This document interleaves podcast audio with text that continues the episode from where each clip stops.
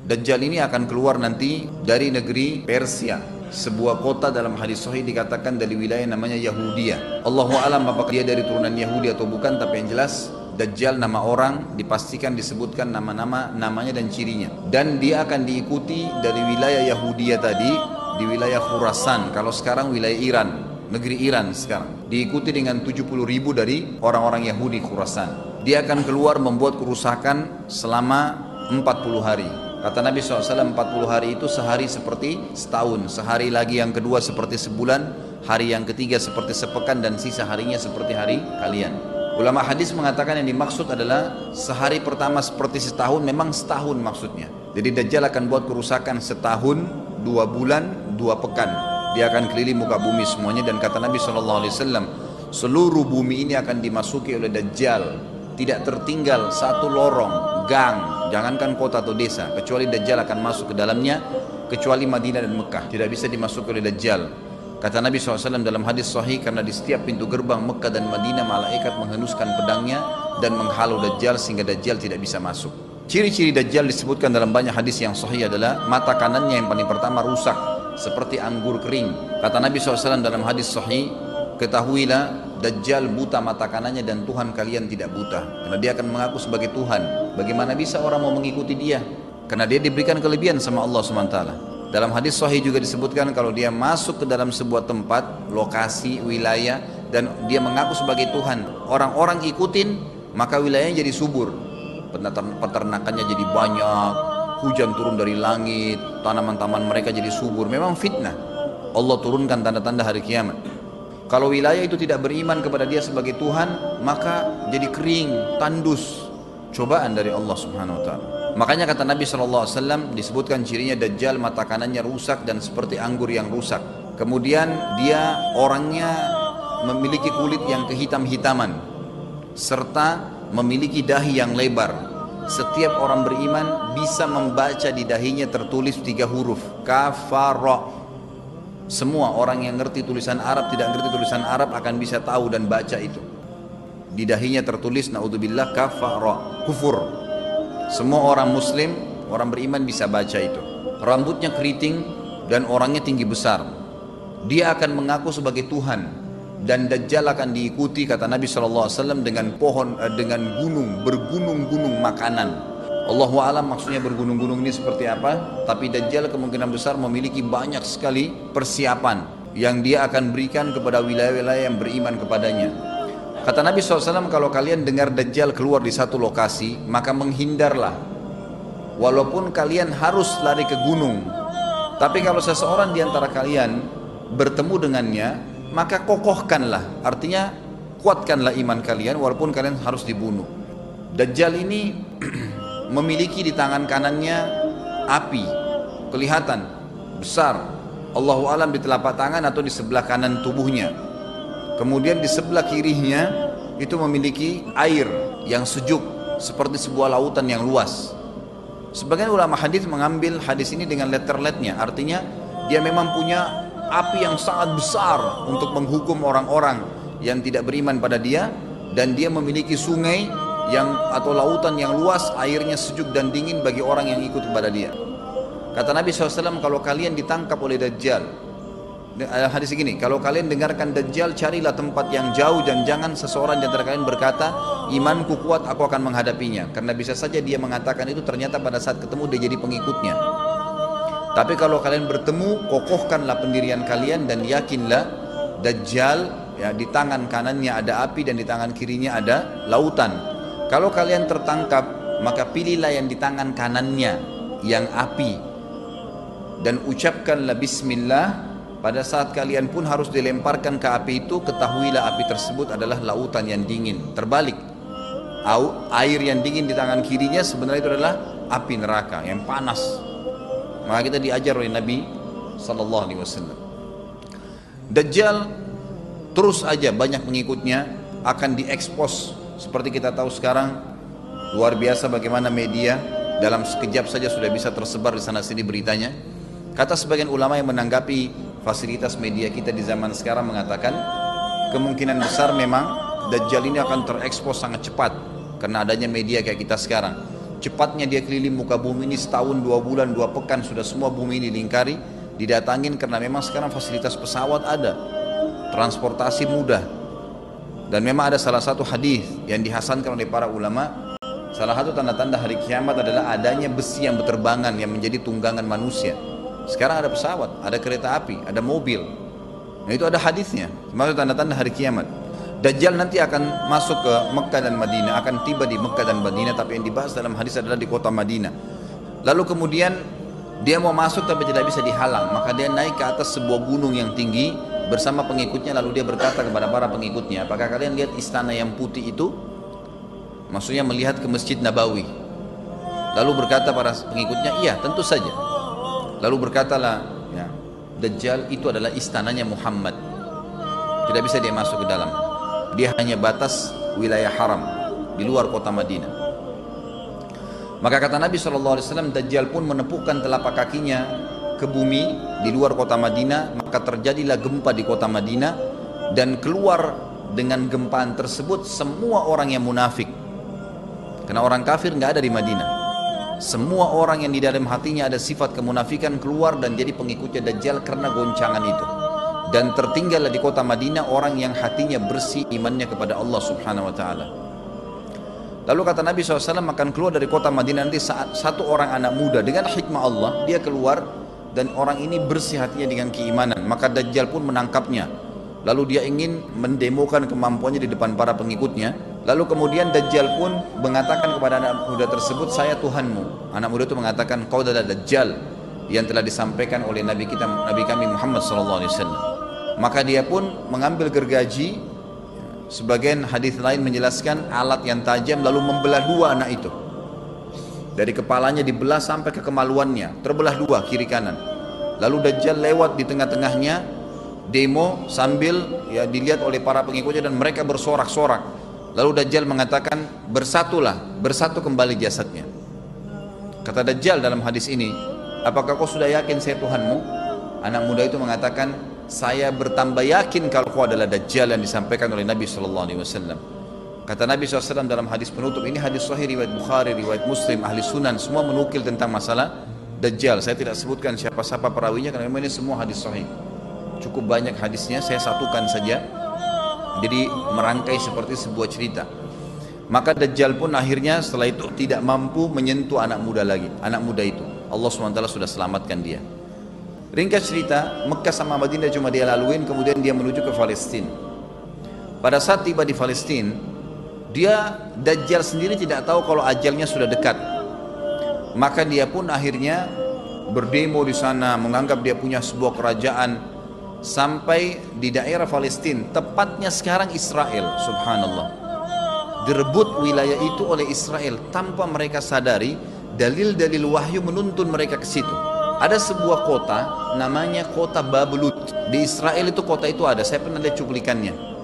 Termasuk kota yang diidolakan di dalam negeri Israel sendiri namanya Babulut. Subhanallah, hadis menyebutkan nama Babulut. Hadis Nabi SAW dari 1400 tahun yang lalu mengatakan nanti Dajjal akan berkumpul di sebuah wilayah namanya Babulut di Syam. Maksudnya di Palestina itu. Israel sekarang. Ada kota Babulut dan orang Yahudi sekarang lagi gencar membangun kota itu dan dianggap kota favoritnya Israel. Subhanallah. Dajjal akan masuk ke sana dan berkurung diri. Pada saat dia tiba di Palestina, waktu yang bersamaan di kota Madinah berkecamuk. Kaum muslimin sepakat semua keluar untuk mengejar Dajjal dan membunuhnya. Keluar dari kota Madinah, satu orang yang namanya seperti namanya Nabi Muhammad SAW, Muhammad bin Abdullah dan dia dari turunan Nabi SAW juga. Kata Nabi SAW akan keluar nanti ya, seseorang dari kota Madinah dari keturunanku yang namanya seperti namaku Muhammad bin Abdullah. Juga sama posternya, parasnya seperti aku. Sama dengan Nabi SAW, persis alisnya, rambutnya, kulitnya dari turunan Nabi SAW, tapi dari asli kota Madinah. Sebagian ulama hadis mengatakan dari turunan Hasan radhiyallahu anhu ajmain Intinya kata Nabi SAW akan keluar nanti dari kota Madinah Tapi akhlaknya bukan seperti akhlakku Tentu tidak mungkin ada orang yang sama dengan akhlak Nabi SAW Kata Nabi SAW Allah mengubah dia dalam sehari semalam Tiba-tiba berubah menjadi orang baik dalam sehari semalam Jadi orang faham agama Lalu orang-orang pun akan datang kepadanya dari masyarakat Madinah berkata, engkau adalah turunan Rasulullah Sallallahu Alaihi Wasallam, pimpinlah kami berperang melawan Dajjal. Maka dia pun menolak. dia menolak awalnya, kemudian dia menuju ke Mekah diikutin dengan 300 orang pertama dari kota Madinah. Sampai di Mekah, setelah selesai dia tawaf, maka seluruh muslimin menunjuknya sambil mengatakan engkau harus memimpin kami. Dan orang ini punya julukan Mahdi. Dikenal dengan Imam Mahdi. Inilah tanda-tanda kiamat yang kedua. Setelah Dajjal keluar, buat kerusakan di muka bumi tadi selama 40 hari itu atau setahun lebih. Kemudian keluarlah tanda-tanda kiamat kedua pada saat dia sudah tiba di kota Babulut di, di Israel. Keluarlah si Mahdi ini. Pada saat dia tiba di Mekah, dibaiatlah oleh banyak kaum muslimin, tidak disebutkan jumlah pasukannya, maka terbentuklah pasukan jihad yang mengejar Dajjal menuju ke Palestina. Lalu keluar tanda-tanda kiamat tiga, langsung berentetan semua. Makanya ulama mengatakan tanda-tanda kiamat kecil itu antara satu sama yang lain ada jarak-jaraknya. Tapi kalau tanda-tanda kiamat besar sekali datang maka datang semua. Walaupun memang ada masa gitu kan, ada masanya. Tanda-tanda kiamat besar yang ketiga adalah pada saat pasukan Imam Mahdi dengan pasukan jihad itu tiba di Darul Baydha namanya kota putih yang ada menara putihnya. Dan itu sekarang di negeri Syam tepatnya di Damaskus ibu kota Syria. Sebagian ulama mengatakan masjid Jami' Syam karena memang menaranya berwarna putih. Hadis menyebutkan di menara itulah di masjid itulah Imam Mahdi mampir sholat asar bersama pasukannya. Dan sudah dekat. Syam negeri Syam masuk di dalamnya wilayah itu adalah Israel ya sekarang Palestina kemudian Syria.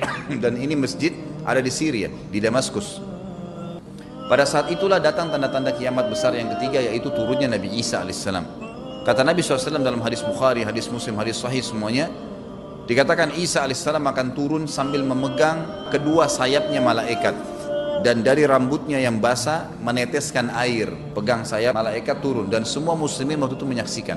Yang masih hidup zaman itu menyaksikan. Dan ini wahyu penyampaian pasti terjadi maka dia pun turun lalu kemudian dia masuk dan orang-orang pada saat itu mengenalnya kalau dia adalah Isa dan mereka sudah tahu ini masanya turunnya keluarnya Dajjal. Ini Mahdi sudah ada. Mereka tahu akan turun Isa. Sudah ada informasi seperti saya sampaikan ke Bapak Ibu sekarang itu multi muslimin di zaman itu sudah tahu semua. Maka Isa pun alaihissalam waktu itu dipersilakan oleh Mahdi untuk jadi imam, maka dia pun mengatakan tidak. Imam dari kalangan kalian. Dan kata Nabi SAW ini kemuliaan bagi umat ini karena Nabi sholat di belakang umat ini. Semestinya kalau ada nabi pasti nabi jadi imam, tidak mungkin digantikan oleh manusia biasa. Tapi waktu itu Imam Mahdi menjadi imam dan Nabi Isa sholat di belakangnya. Perlu anda tahu juga hadis Nabi SAW yang sahih yang berbunyi, kalau Musa dan Isa hidup di zaman aku sudah diutus, niscaya keduanya akan jadi pengikutku. Jadi memang kena kebenaran agama ini dibawa oleh Nabi SAW. Baik, sholatlah mereka kemudian mereka menuju ke Palestina. Tiga tanda-tanda kiamat sekaligus terjadi.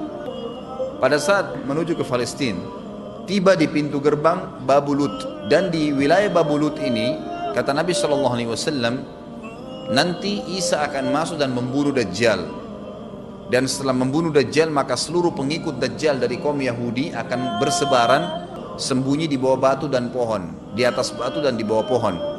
Semuanya batu dan pohon itu akan berbicara kepada setiap pasukan mujahidin berkata wahai muslim ini Yahudi di atas saya atau di bawah saya?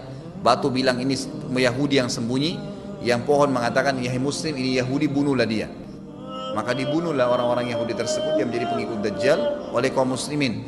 Kecuali satu pohon namanya pohon garkat pohon garkat ini pohon yang daunnya kadang-kadang agak kering dan ada duri-duri ya. Batangnya ada durinya Subhanallah pohon ini dikenal dengan pohon Yahudi karena satu-satunya pohon yang tidak akan bicara nanti adalah pohon ini. Dan apakah Bapak Ibu sudah tahu sekarang pemerintah Israel besar-besaran menanam pohon itu? Subhanallah. Kalau Anda lihat di berita tentang apa yang sekarang ditanam di negeri Israel orang Yahudi, maka yang paling banyak adalah pohon garkat. Bahkan cuplikan yang saya lihat tentang Babulut itu pohon garkatnya sudah sangat besar-besar. Diameter sudah 3 meter, 4 meter ke atas mereka sangat tahu tentang hadis ini.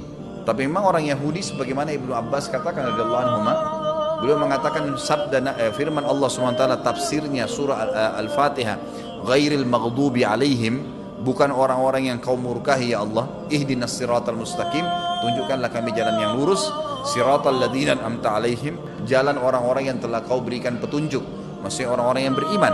Ghairil maghdubi alaihim bukan orang yang kau murkahi kata sahabat Nabi Ibnu Abbas radhiyallahu anhu adalah orang-orang Yahudi. Allah murka sama mereka karena mereka tahu kebenaran tapi mereka tidak mau ikutin. Itu cirinya orang Yahudi.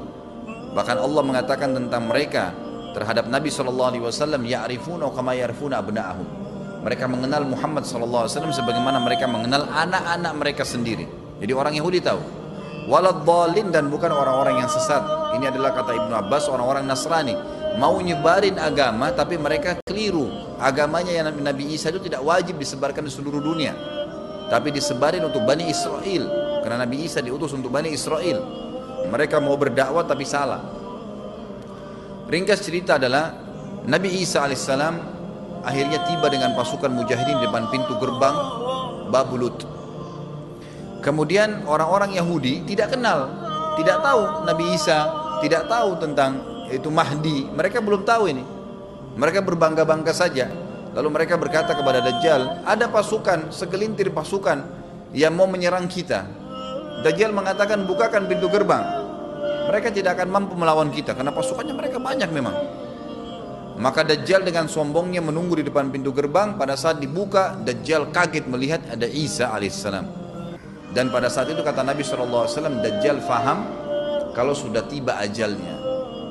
Begitu melihat Isa AS, dia lari dan badannya sambil meleleh di depan para pengikutnya. Lalu Isa AS mengejarnya mengatakan, wahai musuh Allah, saatnya kau akan menemui ajalmu. Lalu ditusuklah dengan tombak emas di antara dua matanya, maksudnya di dahinya, ditusuk oleh Isa AS dan matilah Dajjal. Pada saat Dajjal mati, pengikutnya pada ketakutan semua. Mereka anggap Dajjal Tuhan, mereka anggap Dajjal orang yang perkasa lah, orang yang kebal lah, beragam macam kelebihan. Mereka kaget pada saat mati, maka bertebaranlah mereka dan akhirnya mereka sembunyi di bawah pohon dan batu. Di atas batu kemudian di, seperti saya katakan tadi, hadis menjelaskan, batu dan pohon akan memberikan penjelasan, hai muslim ini Yahudi bunuhlah. Maka dibunuhlah pada saat itu mereka. Lalu Nabi Isa AS memimpin di muka bumi dan kata Nabi SAW pada saat itu Islam, agama Islam yang dibawa oleh Nabi SAW akan masuk ke semua rumah. Semua rumah di muka bumi, gak tersisa. Satu dunia ini semuanya Islam. Hadis sahih, kata Nabi SAW, Islam akan masuk ke setiap rumah. Biizzil aziz au bidhilli dhalil. Dengan kemuliaan atau terhina. Yang tidak mau terima dibunuh. Enggak ada lagi penolakan terhadap Islam. Itu hadis sahih. Maka Nabi Isa alaihissalam memimpin pada saat itu disebutkan dalam hadis 40 tahun dengan ketenangan menerapkan hukum Islam. Kata Nabi SAW bagaimana awal umat ini bisa sesat sementara aku yang pimpin dan bagaimana akhir umat ini bisa sesat sementara yang pimpin mereka Isa dengan menjalankan hukum-hukumku. Jadi Nabi Isa alaihissalam nanti menerapkan Al-Quran seperti yang kita lakukan sholat segala ini sudah selesai dikerjakan semua. Dan dalam hadis lain dikatakan Isa alaihissalam akan menghancurkan semua salib, membunuh semua babi. Enggak ada seekor babi pun hidup di muka bumi pada saat itu semua salib dihancurkan dan yang menjadi tidak ada agama lain. Semua Nasrani, Yahudi, Hindu, agama apa saja habis semuanya. Semuanya beriman kepada Allah Subhanahu wa taala dan menjadi muslim.